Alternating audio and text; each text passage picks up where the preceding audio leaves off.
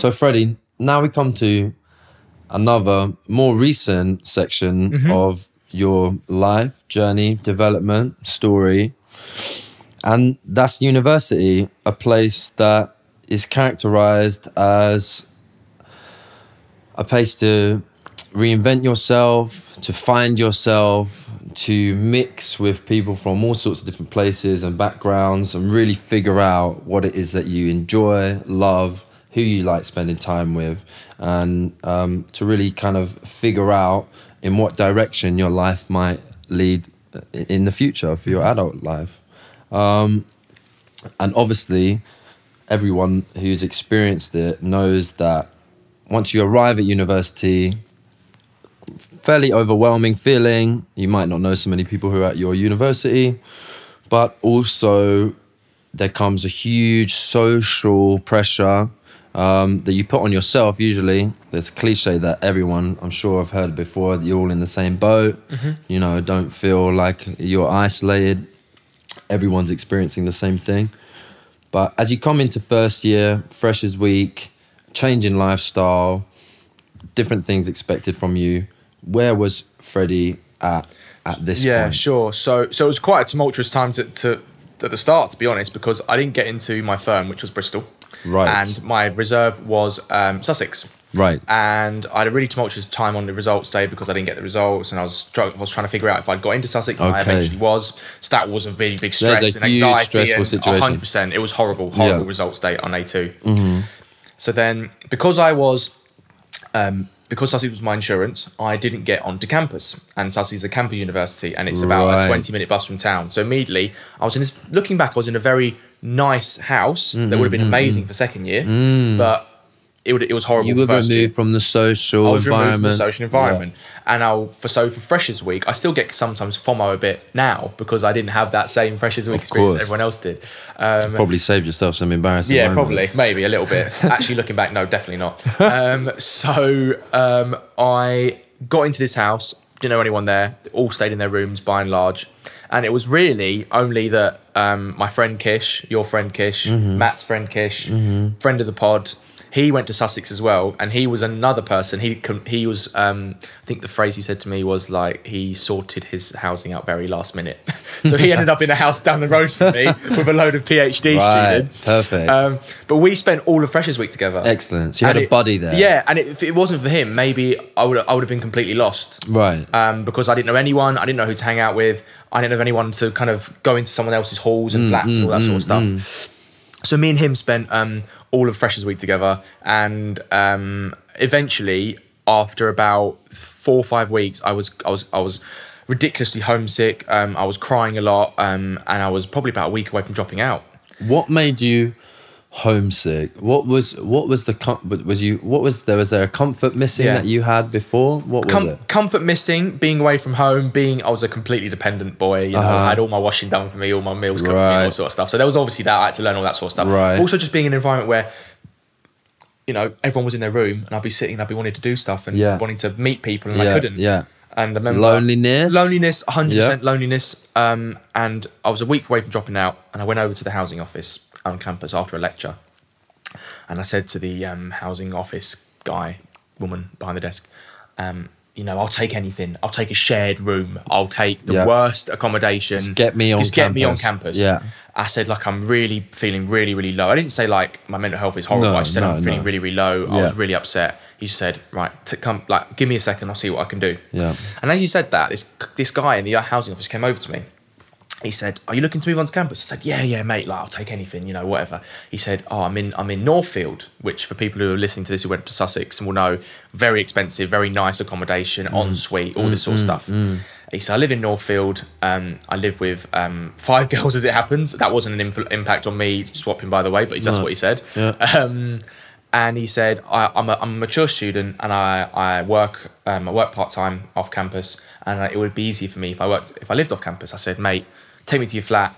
Let's check it swap. Uh-huh. out. Let's do it right way. Got the forms, signed it. I was going. I, I wasn't. Re- I'm not religious at all, but I was going. Oh my god, there's a God.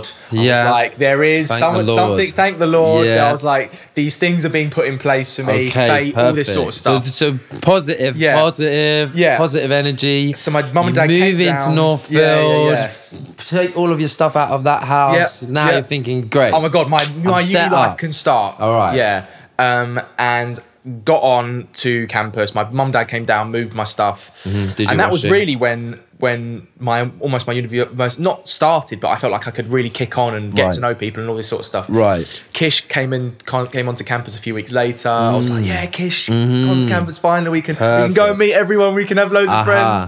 Um, um, and I was I, I met a new social group, um, and I was going out with them a lot, and it was amazing. Um, I was there's still some funny stories from it. There was two girls in my um in my in my flat called uh, Lucy and Fairby who basically were like my mums. Yeah. In that in that period, you know, I couldn't Yeah. cook, I couldn't clean. That's good. Um, and I remember I used to kind of go into their room because our our flat was like a 15 minute walk from the co-op, and sometimes I'd run out of like paracetamol after a hangover, and I'd come Yeah. into Fairby's room and be like, Fairby, please, I need paracetamol. Yeah. And it was like eight o'clock in the morning. She'd be like, for fuck's sake, Fred, not again. Take some pills at me. She said, go to bed. Um, and they were amazing. Um, and they they very much shaped a lot of um, what I think now and and, Mm. and and a lot of my experiences. Um, so I'm really grateful to that to them. Mm. Um, and I just felt like I could be myself for the 1st Uh-huh. time. But I also was getting to grips with receiving compliments Right. and people viewing me in a positive light Mm, because of being myself. And I found it really hard to get this juxtaposition from being the bottom of the social ladder, being hated, being um, outcast, to not being the top of it, but being like It, maybe on it. po- popular. Yeah. really weird to say. Um, so that was really hard for me. But the biggest part that I knew um, was a problem was when I was going out, having all these great nights, having Mm. all these really new experiences, and sometimes I would come home and I'd cry myself to sleep, and I had no idea why. Mm. And the more it happened in first year, and I was kind of getting, I, I would could I could manage it, Mm. um, but the more it happened, the more I th- started to think, mm, this might be a problem I have to address. Right, right. I understand. And so you made it through majority of that first year. Yeah, all good. Finding your through it, all good, yeah. You becoming independent, really finding your feet, Mm. and and enjoying the experience of Mm. of belonging and having a good s- s- social group, and and just cracking on and and all of those those parts of your life. And then you got to second year, Mm. and something happened that brought back Yeah, some mental yeah. health issues, right? So, so yeah, so so first year, all the paranoia that I'd had, all the trust issues from that being in that toxic social group were starting to go. Mm. They were all melting away. I was Mm-hmm. being able to trust people again with secrets and stuff that I could share and all Mm, that sort of stuff. Sometimes I would walk past my social groups um, flat and they would be having like a pre-drinks and stuff and I go sometimes my mum would go oh why haven't they invited me? Uh-huh. or why haven't they done this? And sometimes it would just be like oh they just had a small thing and they wanted to just have it in their flat. Yeah, and. I it took me a while to sort of kind of get over that oh it's that it's just that Yeah, just for happens. sure. yeah. Um but second year I moved off campus obviously that everyone does into a, a house which it wasn't it wasn't a nice house as in it wasn't a very clean house the people I, I, I lived with were amazing people. They were great people. But they would be happily to admit if they were listening to this then that they weren't they weren't the cleanest people. Right. so sometimes it was a tough environment being in that you know Right. um, a lot of mess and stuff. And i'm quite a generally generally a clean person. Mm-hmm. but unfortunately what happened was was that um, my mental health issues started to come a lot to the fore. And a lot to the forefront and a lot to the front of my mind. But what also happened was that i um, i fell in love with a girl for the first time Mm-hmm. and she didn't love me back and it was a bit of a messy situation without going into details Right. It- it's it's fine now i've got closure on it and and and we, me and her have got a really good relationship um, but having to deal with that Right. having and then having coming to terms with these mental health issues and i was in denial for quite a long time and i was struggling to accept i didn't want to um, ask for help because i thought it would make me less of a person or less of a man um, so i was juxtaposing these two these two things and it was just a maelstrom of uh, just just bad experiences. I was Mm-hmm. without sort of getting myself into trouble. Uh, uh, that I was being quite reckless. Yeah. Mm-hmm. Um, there was a lot of reckless things I did looking back that were quite dangerous. Um, for my own health Mm-hmm. and to others, um, I was crying a lot. I was crying in clubs. I was telling people that I don't think I'm good enough. I Mm. was telling, I was saying, I was crying and then saying to my friends that I'd, that I'd let them down. Right. So there was And- this resurfacing of Yeah. all of these same emotions that Yeah. You thought had been pushed not away, but at least far enough away that, that you, you could keep them at arm's length. but Mm, and- actually, yeah. the, the environment of university, Because it was a good environment. It A good environment. These came back. these kind of crept back in whilst you felt safer. Yeah. And then also the fact that the university environment also encourages the, the just the social social aspect. aspect of, of of university then kind of exacerbated some of these problems that that when you were in a more sober state you could handle Yeah. better Yeah, and I, I was, I was, I remember one time I, I phoned up James at like 5 a.m. Mm. and I was just crying down the phone to him saying like, nobody wants me, I'm Mm-hmm. not good enough, Mm. um, I've let people down. What? And I was saying to him, why do I feel like this? What's wrong with me? Mm, And obviously James, bless him, like he didn't really know how to Doesn't answer it. And he didn't, to probably say- didn't really understand Yeah. how to articulate because he doesn't think those because he things. doesn't think those things, and because he probably hadn't experienced anyone coming to him with this stuff before. of course yeah yeah Um, yeah So, you know, I didn't want to put anything on him, but he just tried his best to say, you know, that's not that's not true, Fred. You know, people do love you, people do want you. Mm, Yeah, um, you know, um, so that was really hard, Mm. um, and it was only until, and it really started to get worse in third year, Mm. um, to the point when when we'll we'll talk about this, um, when I actually had to finally accept that I I did need help. right and so how old are you at this point So I am twenty. 20 so i just want to take a moment that realistically from the age of seven when this began ish 13 years later is the point where you have accepted that this is something that you might need help with from professional help or just from an external p- mm. source right? So i mean that's a hell of a long time to have to deal with something and, and process it yourself. And that mm. obviously just trying to do that was also having negative effects. You know you're trying to compute and understand all of this stuff that's going on. What at that age of 20 where did you turn and and and how did you first go about seeking that help Yeah. So I was very grateful that I had a really good social group at that time who were really supportive of me and um, allowed me to to be in pain and allowed me to to um, tell me about tell them about my experiences and just let me be myself. I remember there was a time when I went round to see. I was telling them that in third year, um, I was like, I feel like I can't be myself. I feel like I know I don't. What is my purpose? I don't feel mm. like. Uh, I felt like I was having an identity crisis for sure and I felt like, do you want me in? I was saying to the, some of the girls, like, do you want me in this group because you value me, or do I? Am I just being? Am I just playing up to a role? And I remember going around to see him for a pre-drinks, and they just said, they just were really just loving and mm. compassionate, and they were, they didn't need to say much, but they mm. just said, just put an arm like on my shoulder and just said, how are you? You know, how's everything? Yeah. You know, like, let us know if you need anything tonight, all that sort of stuff, and that was that was amazing. Um, but then when it got to third year, I was kind of feeling really suicidal again. Mm-hmm. And what happened was I had a breakdown in the. I, I, initially, I, I, I there was a point when I walked past my kitchen cabinet um, in my third year house, and I thought maybe I should take some pills again. And that's when I thought, right, okay, this is really bad now right and then I had a breakdown in the middle of a, a politics seminar. So what happened was there was a mural on a wall.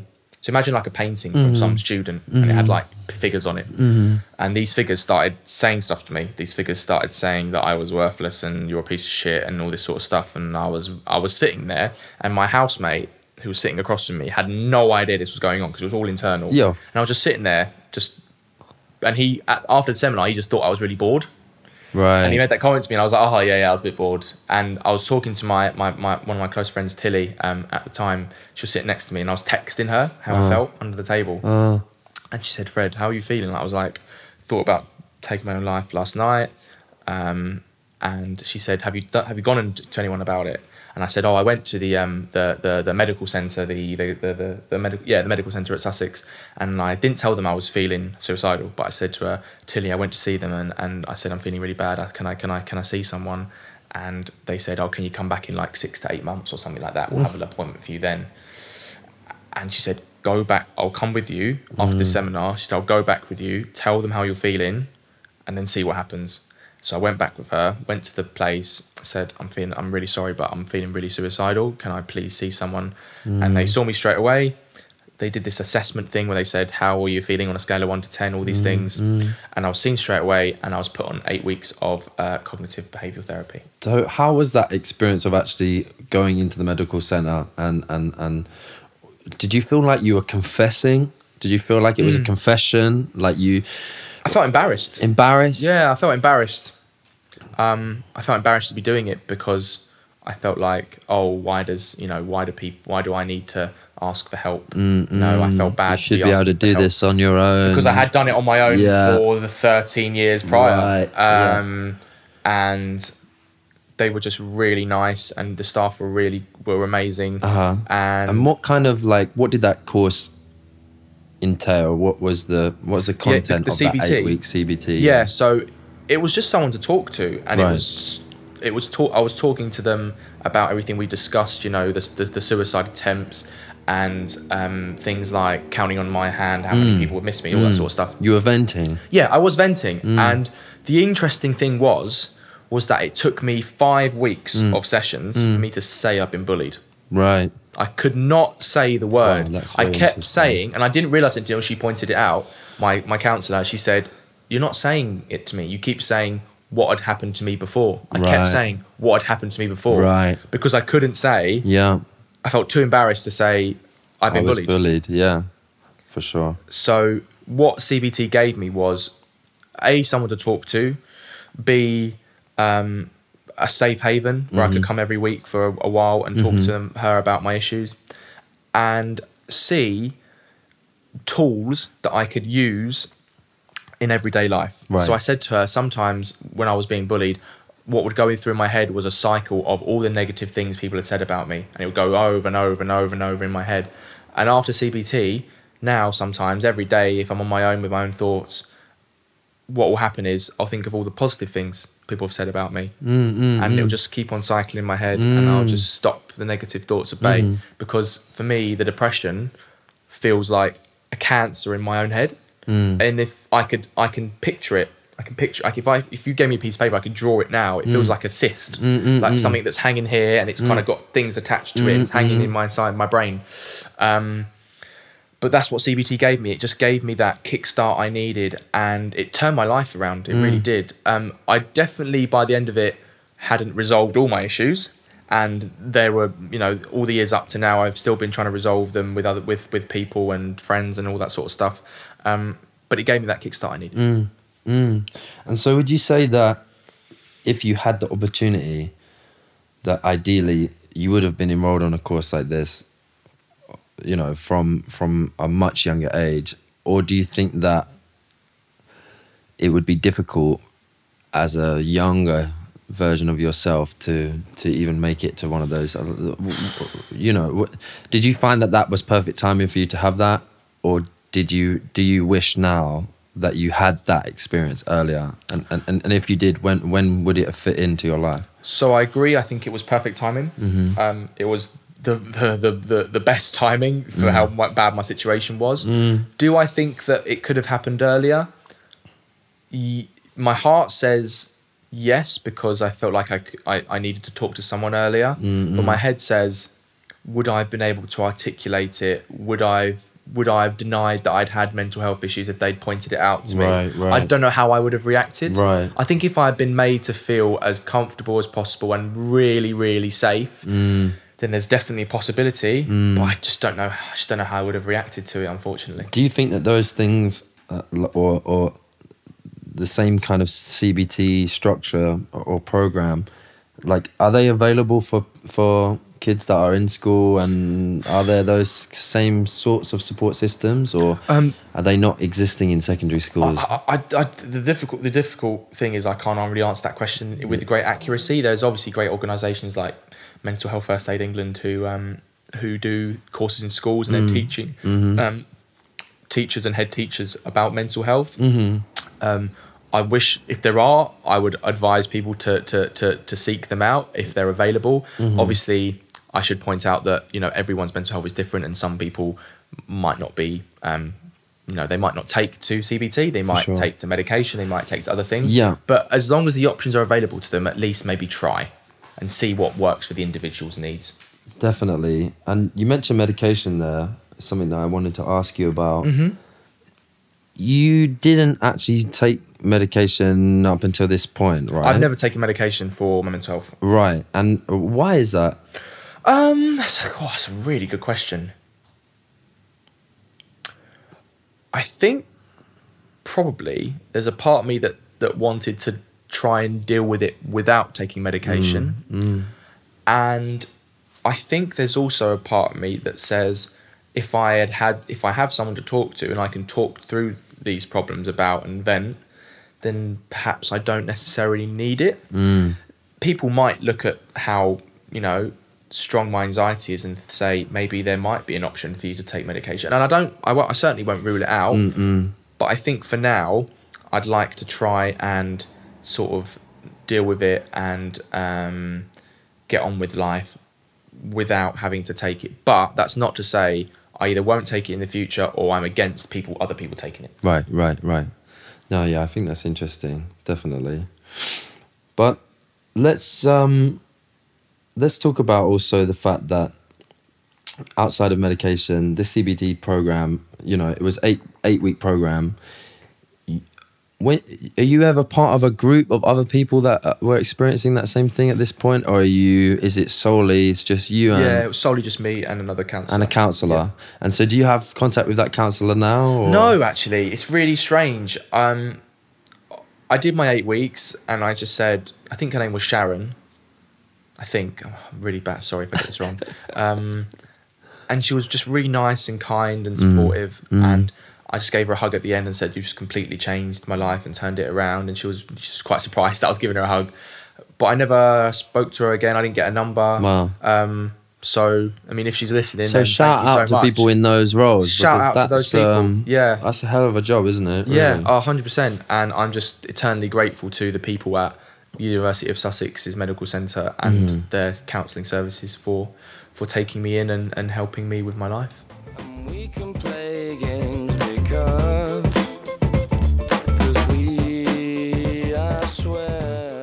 All right, Fred. So now that we've got through your kind of academic career, you have made it through university. You discovered the CBT course during your final year at university, and that really kind of set you up to start using not only those tools to help yourself, but to also use them and your understanding and your life experience to help other people that might be experiencing similar um, um, journeys. Um, so, tell me a little bit about Vent, where that came from, how it started, and and how you just go about making something like that. Yeah, so so Vent started in September 2017, and I had previously been involved in a um, Huddersfield website fanzine. So I had some. I was getting experience in com. I was working in comms. I was getting experience in like website managing and, and editing and all that, and, you know, WordPress and all that sort of stuff. And I'd wanted to work at that point in in mental health for, for since 15, as we discussed. And I was applying for a few mental health charities and I was getting to interview stages, but I wasn't really getting anywhere. And I met with my best mate Hannah, who um, I went to see her at the we went for a catch up at the uh, Toby Carvery in uh, in Wanstead in, in Snaresbrook, and I said, you know, Hannah, I'm really wanting to to do something in mental health, and she's always known this, and I said. If I wanted, but I'm, I'm don't, I don't know if I'm, I don't know, you know, if I, if I should or if I'm, if I'm able to. But I said, you know, um, if I'm going to call it, I had this idea of this, you know, every time someone comes to me and says they want to have a deep chat or they want to talk about something really emotional, they always say, I want to vent to me. And that's always really stuck with me. So I said, if I'm going to call it something, it will be vent. And I said, but I don't know if it's going to help people. She said, no, no, just, Fred, just give it a try. If it helps one person, then you've sorted, you're sorted. Yeah. So I said, right, okay, I'll set up the website, called it vent, got like a, a, a logo made, and um, The first article I did was mine. It was my first coming out article, and I remember writing it, and it was about 2,050, like 1,800 lo- words long, and I was sitting there on my computer, waiting, waiting to click share, and I was shaking, sweating, and I was going, once this goes out, I can't take this back Yeah. this can't be unsent. Mm-hmm, mm-hmm. And I sent it, and the response was just overwhelming. You know, all my friends were sharing it. Um, people, other people were sharing it. Um, I had, I was inundated with messages, just really supportive messages. I think the article's now like the most read article on Venice got something like fifteen hundred reads, which is insane. I can't believe that many people have read it. Um, and that for that for me, that was just the beginning of Vent's journey because I felt like I couldn't ask people to be open and honest and vulnerable and show their emotions, and I didn't. So that's why I did it first. And the second article I published was um, from my, my good friend Steve, who, if he's listening, uh, give him a shout out. He wrote an article, his coming out story, um, talking about his boyfriend who was really good mates with me at uni called Sam. And I actually met Steve through Sam. And he was talking about his mental health story. Um, and he just said, I've been looking for a platform for ages and, you know, no one wanted to take my story and you've given me a platform to do this and I feel like I can be me. And I just felt just so overwhelmed. I just thought, you know, my only goal at the start was to help one person. I've already done it in like a mm-hmm. month. Mm-hmm. So that really just set Vent up, I think. And I think since then, I was at the start, I was sort of begging people to write articles and just saying, you know, I've seen your story and we've always had a chat. Do you feel like you want to write something? It can be completely anonymous if you want. And mm-hmm. now, sort of, people come to me, people want to come to me about the podcast, and it's just gone from strength to strength. And I know it's still a very much a community based platform right now, but I like to think that I've tried to help people from all backgrounds. I've tried to mm. be intersectional. Mm. I've tried to help people who are non-binary and who are who are um, who are gay and who are um, from different races and ethnicities. Mm-hmm. So I've I've just just felt that I just felt that I just you know wanted to help as much as many people as possible, and I think it's all it's almost it's it's, it's all it's also helped me grow as a mm. person. It's helped me be even more empathetic. It's helped me, you know, challenge my own subconscious biases. It's helped me, in essence, be a better person. We'll travel down south, my love, to escape the.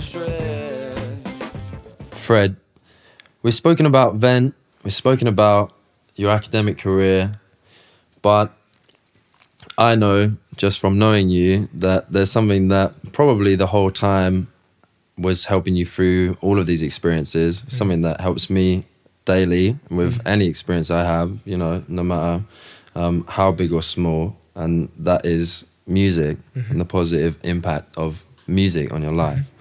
Um, so, talk me through a little bit about your connection with music. Firstly, give me like a little sense of like what kind of music you listen to. Yep. Um, how that manifests itself. Do you go out to listen to music? Do you find yourself just you got your headphones on all the time? Yes, of course. Music journey is so big. I'll try and keep it as brief as possible. so um, I started listening to music when I was like as long as early as I can remember. You know, um, when you the- had ears. yeah, when I had ears, these small ears, when as soon as they could take noise in, they were lis- they were listening to music. Um, the first album I ever got was was Hot Fuss by the Killers, and Mm-hmm. then it was Employment by the Kaiser Chiefs, and then it was Hard-Fi Stars of CCTV. CCTV. Oh, so yeah. I was very much like listening to XFM a lot through Yeah, just, yeah. not through choice, just like my mum would put it on, Yeah. and I ended up listening to. So my the first genre of music I really loved and got into was the whole UK indie, Indie rock, rock. and roll scene. Yeah, Uh-huh. so like Bloc Party, Arctic Monkeys, Uh-huh. uh, the Kooks, every band began with a K for some reason. Yeah. Kooks,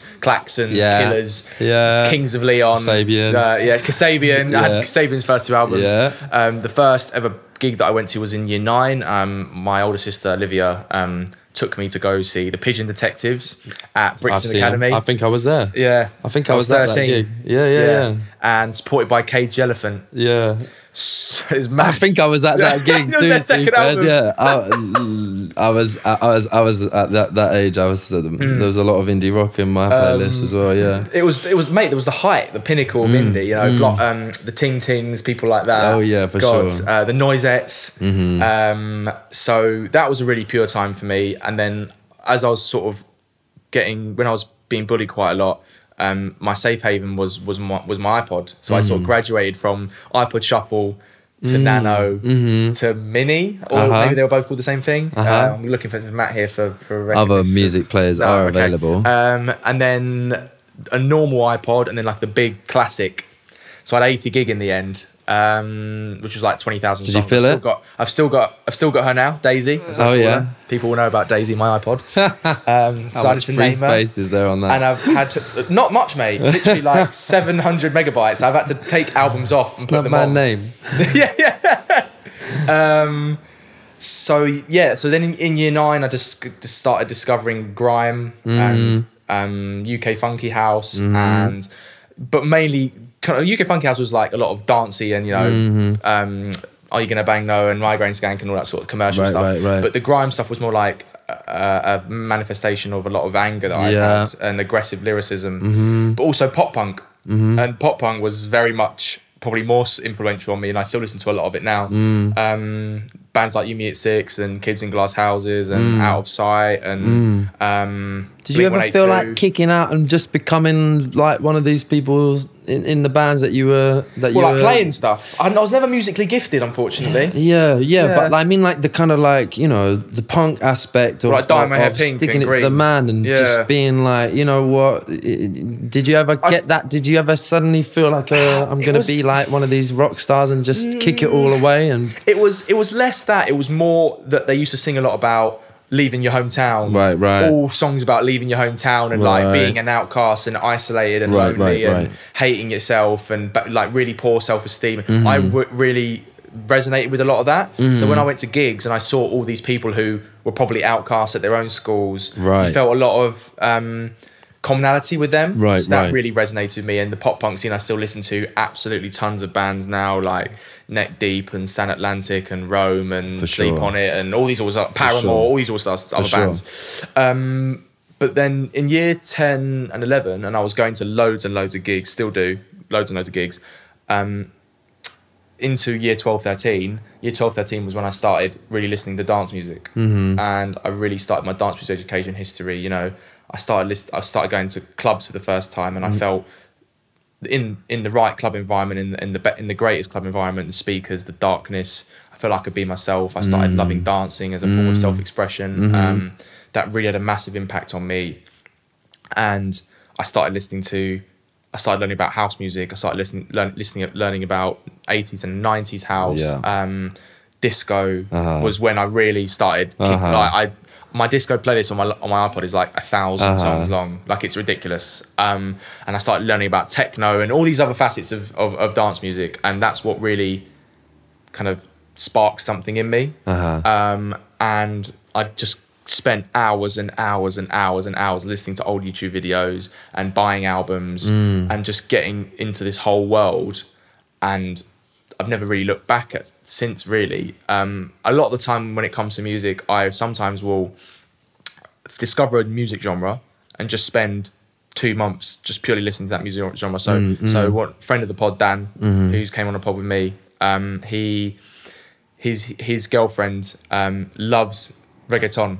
Yeah. Spanish trap music. Yeah. And I'd always wanted to get into it. Yeah. Always wanted to get into you it. You haven't been dancing to that, have you? Oh Fred? mate, last three months Oh, I'm all over listening to is Spanish trap and re- reggaeton. Really? Yeah, like but like not just not like Have you mainstream. been Latin dancing? No, not like uh, yeah, probably. Yeah, Really? like like Spanish hip hop. Red, we'll have um, to make the pod not just on radio. We'll Yeah, have to get no. webcam. no, no one wants to see that. No one wants to see that. But I felt so much Matt? enjoy. Matt's looking over and going, nah, I'm alright. Um, but I got so much enjoyment from like her giving me artists to listen to, Right. And then I'd say, oh, like I've listened to this song You're now. a musical explorer. yeah, Yes. going doing a deep dive, jumping Right. down a rabbit hole. Right. Um, and uh, and there's loads of genres like that. You know, there's Yeah, loads of sure. really ridiculously obscure genres that Oh, yeah. Mm, I listen to that I don't know if anyone else listens to, like future funk and Mm-hmm. like city pop and all these other weird stuff that I listen to. That I see communities on Facebook and I Mm, get little involved pockets, with them. yeah. Yeah. Um, so yeah, music music's just been a massive part of my life and. My dad's always been a big music fan as well. And I think that's probably where it stems from that sure. Mm, collector vibe because you've, you've you've been Yeah, yeah, yeah, You've, you've- you've just walked to my sitting room and Yeah. wall to wall CDs, wall to wall vinyl. Yeah. He's always got music playing, and Yeah. not I don't always like everything that my dad No, puts of on, course. but that whole It's influenced you. love of im- music, I Uh-huh. definitely feel like I've I've got from him. Uh huh. So you think that maybe for people that have been living the same similar kind of experience, maybe in those dark times, that there's a there's a thread of of of you know, s- some sort of positive escapism Yeah. in in sport and mm-hmm. in music mm-hmm. and in kind of pastimes where you feel like you can relate and belong. Yeah. Obviously, music is one of those that you do um, from a distance, but mm. also you know going to gigs, being surrounded by people who are when you're at a gig you know that everyone else there is there to see the person mm. that, that is going to perform. So you have a commonality. Mm. When you're at a football match you're part of the same culture the same group. So you do you think that it's about not feeling alone and you feel that loneliness is actually you know one of the most important things in these kind of dark experiences is feeling alone even Yeah. if you're surrounded by people still feeling like hundred percent agree. That feeling of being alone was was massive on me. I still get impacted by loneliness quite a lot, Mm. and because I think it, I think it impacts me more because I'm so extroverted. Mm. I enjoy being in other co- uh, people's company For more sure. than I do being on my own. I understand really that. struggle with being on my own in my in my thoughts unless I'm distracted. Mm-hmm. So if I'm watching a film, if I'm reading a book, but if I'm like just sitting about and bored and I'm doing nothing, immediately my st- my mind can start to wander Right. and self esteem spirals can happen and all Right. that sort of stuff. So that I definitely agree that you know that feeling of, of loneliness is is a, was a big factor, Mm, and the fact that I I didn't have that in those places was, Mm. was massive for me. Yeah, and and and by listening to music, you actually got away from that feeling. Yeah, and when I listen to music, sometimes I imagine myself performing. Yeah, for like sure. When you're walking along, you imagine you're the, the lead singer Oh, of the yeah. band, and you're you're singing the lyrics. For That always happens with me. Yeah, man, That for really sure. keeps me going. Um, and yeah, you you you you you develop. I developed these really strong relationships with albums, Mm-hmm. and you know, I think back then I. f- oh, it's really weird to say, but I always felt like I was listening to so many of these albums, and I didn't have any friends that some of these albums were my friends Yeah, for sure. and um, I felt that like when I was in primary school and I was bullied for you know being being overweight and Uh-huh. um, and I had these this really bad relationship with with food Mm. um, because I loved carbohydrates and I love sweet things but but I love a donut still but Yeah. I, I, I felt like almost food was being was not was eating food was kind of my way of loving myself even though Right. it was really Treating bad- yourself. yeah treating myself and I wasn't like a massive- Enjoying something. yeah and I wasn't a massively overweight allowing kid, yourself but, to enjoy but, um, yeah, food was definitely something I enjoyed because, in spite of the fact that I didn't have any friends. Uh-huh. Um, so yeah, music was just, just yeah, just it, I can't underestimate or really put into words how much of an impact it's had on my life. Mm. All right, Fred. I want three feel good albums. I'm putting you on the Oh, spot. Jesus it's Christ. happening. Okay, Yeah. okay. You can take them from any genre you want. They can all be feel good. They could all be soul disco. They can be from a spread of whatever you Just want. three? Even employment, you Just can three? get that in. But No, I mean, that, was so shit. Don't know why but what it. I mean is in, I want you to give me had a massive the impact on me. three, yeah, albums that that that you feel really helped you. So definitely one is. I'm trying to whether Just go first. for it. You me at six. Take off your colours. Cool. Second one for f- pure feel good enjoyment. I, would, Uh-huh. I go back to it all the time. Uh huh. Two Door Cinema Club, Tourist History. Uh huh. And then the third one, this might be a recent one actually. Um, I really want to put in a disco album as well, but this one isn't. Oh. I'll go with. I'll put. Okay, I'll go with Neck Deep, the uh, the Peace and the Panic, and I'll chuck in my favorite ever disco album, which is. Um, oh, it is. It's, oh, it's a Prince album. Dirt, Dirty Mind by Prince. Right, we can have that one for free. Perfect. Well, Sounds like a good collection. We're gonna have to start Vent Radio next. Let's move on to the next section.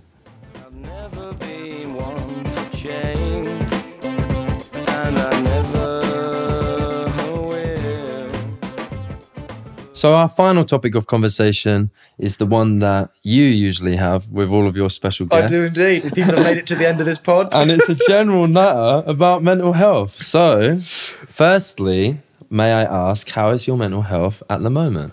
Um, that's a good question, Lloyd. It's in a decent place. It Uh-huh. could be better. Uh-huh. It could be worse. Um, there's definitely periods of up and downs. I have a lot. Mm-hmm. Um, sometimes I can come out of a really bad period by, you know, seeing friends and they're really complimentary. Like someone could be say like a really nice compliment to me, and I could come out of a really bad period, and I Mm-hmm. could walk home, and I could just yeah, I could just feel good about myself. Mm. And th- that sometimes really helps. Um, sometimes I can have really bad periods, and, and a lot of that probably is to do with loneliness. Mm-hmm. Um, sometimes I feel like if I'm on my own quite a lot, or if I'm not seeing my friends enough, sometimes I feel quite lonely. Mm. Or, like, for example, um, if all my friends go on holiday and I haven't had a holiday for years, Right, right. then they go on holiday and they put stuff about Instagram. And it's not they don't do my friends don't do it to like sh- brag or anything, but they're just like, oh, we're in, Mm, Of we're in where, yeah, we're, we're it. wherever. Yeah. So that sometimes affects me. Um, sort of that fear of missing out, being Yeah. being able to to go on holiday with someone and just enjoy myself. That does that, that does affect me. Um, but yeah, I would say it's in a it's in a decent place right now. That's good. Yeah. Mm-hmm. That's good. And if you don't mind me asking, in terms of um, medical terminology, Yep.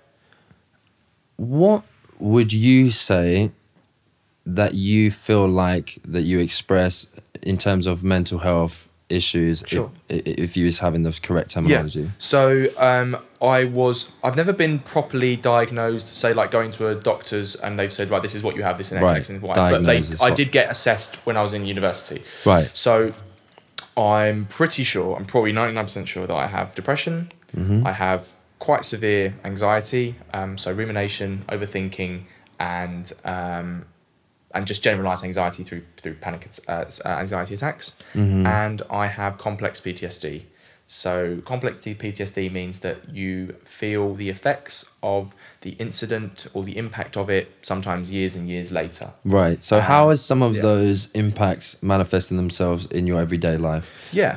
currently? So, so with depression, it's a lot to do with the loneliness side, a lot to do with um, low self worth, sometimes um, lack of self confidence, self esteem. I've tried to take steps to improve my self esteem and my mental health through the gym, which has been really good. Not just as a way of routine and structure, but obviously as your body gets in better shape, you can feel a bit more for- confident. for and sure. and I'm not saying that people should go, should do that exclusively because if you're happy with your body, you should feel happy with your body. Mm-hmm. But it was really good for me. So that was a that was a big thing.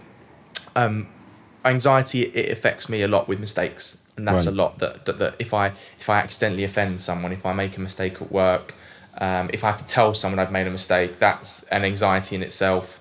Um, and that was that's what really brings on the big the big anxiety attacks, the pangs of anxiety. Um, Other things it affects me in is sort of overthinking. So, say for example, you've got a say for example you had two job interviews and one was one week apart and you had to go to the first one. Maybe you got a job offer on the wednesday but you still had to go to the second one and you had to make mm-hmm, sure mm-hmm. that you had to delay there. Do you know what i mean? I would Right, right, right. instantly start that would be an example where i'd instantly inst- Yeah. ru- ruminate overthink and be like but what if they come back to me and da da da da da da da like just pinballs. Right, and it's hard for me to kind of put things in place to stop that Uh-huh. because it's that, that unknown that unknown situation you only really can deal with it until you deal with it. Mm-hmm. And what about your sleeping? How's your sleeping? Sleep is good in getting off to sleep, Mm. and sort of I'm quite a heavy sleeper normally. But Mm-hmm. what how PTSD affects me, and this is probably the main thing in it, is it, it how it affects me is, is nightmares. Right. So I will have nightmares sometimes twice a week, and they vary. Sometimes mm, they will be either characters from my school will appear in them, or and be in different situations, or I will be back in school itself, and I will be doing my GCSEs, and sometimes I'll and they'll be so vivid mm. that sometimes I'll like wake up and go, oh shit, I'm actually mm. not doing my GCSEs again, and I'm not in year nine or ten. Mm. like it, they can be that vivid. Um, at most, they probably happen twice a week. Sometimes they don't happen at all in a week, which is good. But at most, they probably happen twice a week. And what kind of tools and, and, and methods have you developed over your entire life to deal with these um, Yeah. th- these sort of effects that you're feeling still now? Yeah, it's with the anxiety one. It's quite hard because I still there's no way I can stop myself having anxiety from making a mistake and or or a bad one that's out of my control, so to speak. Right. Um, so say if say if you send an email, and you send it to the wrong person, or it's got the wrong thing in it, right, right, right. and but because it's gone, you can't Yeah. like bring it back. You've and, lost control Yeah, of you it. can't. You lost Mm. control of it. So that does affect me, and it's hard for me to be able to um, bring that back. I'm, Mm. I'm, I'm slowly learning to try and deal with better. But obviously, that's a learning. That's a what kind of working tools process. do you use though? Like what what uh, what would you uh, say that happened? Mm-hmm. What then are you telling yourself? Like, would you say you use music? Would you say you would you would process that in in, in when you're at the gym exercising? W- Like, what are the actual like action points that you would tell yourself? Like, this is what I need to do now that I'm feeling like this. So, so the main thing I can do, really, and it's probably the only thing I can do, is just own up to it quickly. Cool. Just be honest, um, and that's hard. Um, but I feel like if I can do that, then and I do it quickly, then the ramifications would be a lot less than if I held on to it and Right, right. waited till people found out. Right, So that's what I try and do with mistakes, and also just get closure. right, So, especially with anxiety or people that I've hurt in the past um, or made mistakes, then I will often sometimes go to that person, sometimes years and years later, and just say like, I know this happened in this year, but I just wanted to apologize for it. I've done, I've done that. I've done that. And that person has come back to me and said like, I've never thought about that once mm, in the mm, last however many Yeah, years. of course. Um, but it's all good. And, and and sometimes if I ruminate back, my mum will go, No, Fred, you you got closure on that. Yeah. That's all fine. yeah, yeah, yeah. Well, I you're right, Fred. but it's hard and it's all a learning process and i'm trying to learn every day so For sure, for sure. And and what about your friends or people, obviously that you interact with through the through Vent as well? Mm. You must get a, a lot of individuals coming to you through that as well. Mm. How do you support those people, and what kind of advice do you give them? yeah it, and you, a lot of people do come to me for advice um, and, and, and in- more and more increasingly as the years have gone on and Vent has got bigger which is mm-hmm. nice and it's always nice. It mm-hmm. is a big responsibility and i did struggle at the start to be a mental health advocate or seen to be one because i didn't i wanted all the focus to be on other people and helping Vent and, and Vent helping people rather than me mm-hmm. kind of making it about myself because i always felt like a part of me thought that you know it would be people would see me being as being arrogant or like me self-caring is a selfish thing all those sort of mental health ticks um, the way i deal with it for with people giving coming to me for advice is i always say to them if you're feeling severely ill there is samaritans they've got a helpline um, there are people you can turn to for professional advice i can only give you advice from my own lived experiences Right. and I'll always qualify that. And as long as they know that, then that's fine. With with friends, I, I do what I call friend admin. Mm. So if someone comes to me and they say like, Fred, I'm I'm I'm really um, struggling with something, I'll do some friend admin. I'll go see them. I'll have a chat. Well, I might not even chat mm. about that issue, mm. but I'll just see them. We'll, we'll hang out. We'll have a nice time, and hopefully, them just being able to have someone they can listen, they can talk to, and and and be listened to, it would help them. And I've tried to do that as much as I can with my friends um, since I started Vent, before Vent, and and and now. And so, Fred, not from a vent perspective, but from your own perspective, where do you see yourself uh, moving forward, and and how have you best equipped yourself to to move forward with your own future? It's a really good question. Um, I try to take every day as it comes because I didn't see myself surviving past 16. So every day is a bonus for me.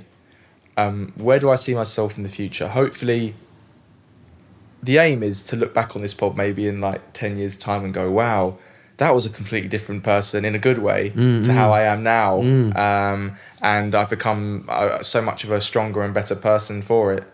Um, I like to think that I, I mean I have my own you know career goals and career ambitions, but from a personal perspective, I like to think that I've just would have liked to have become a better person, um, a more well-rounded person. Um, Obviously, as you get older and more, you get more life experiences that should come. Doesn't always happen with you know some people um, in in public life, um, but I like to think that yeah, I, I would have been a, a better person to my friends. I like to think I'd have become a more learned person and a person better able to deal with my own mental health issues as well as help people with others. Well, I think that's all we've got time for in this special 10th edition of the Just Checking In podcast.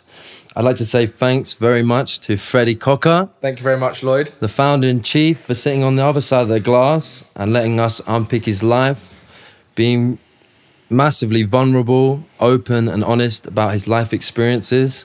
I think you can see quite clearly that it's something that we should all consider. And if you, as a listener, have identified with any of the individuals in any of these stories, be it abuser, abused, or someone who's complicit, then just make sure that you take the time to recognize the impact that some of these experiences can have on someone. As always, thank you to all the venters who have tuned in. And remember, if you've liked what you heard, please give this a share on all the usual social media channels and tell your friends or work colleagues about it. And if you're feeling generous, write us a review on iTunes. Also, if you have a similar story to share, you can always reach out to Freddie Cocker on Twitter using his handle at FreddieC1994 or Google search Vent Help UK and follow the website for more details.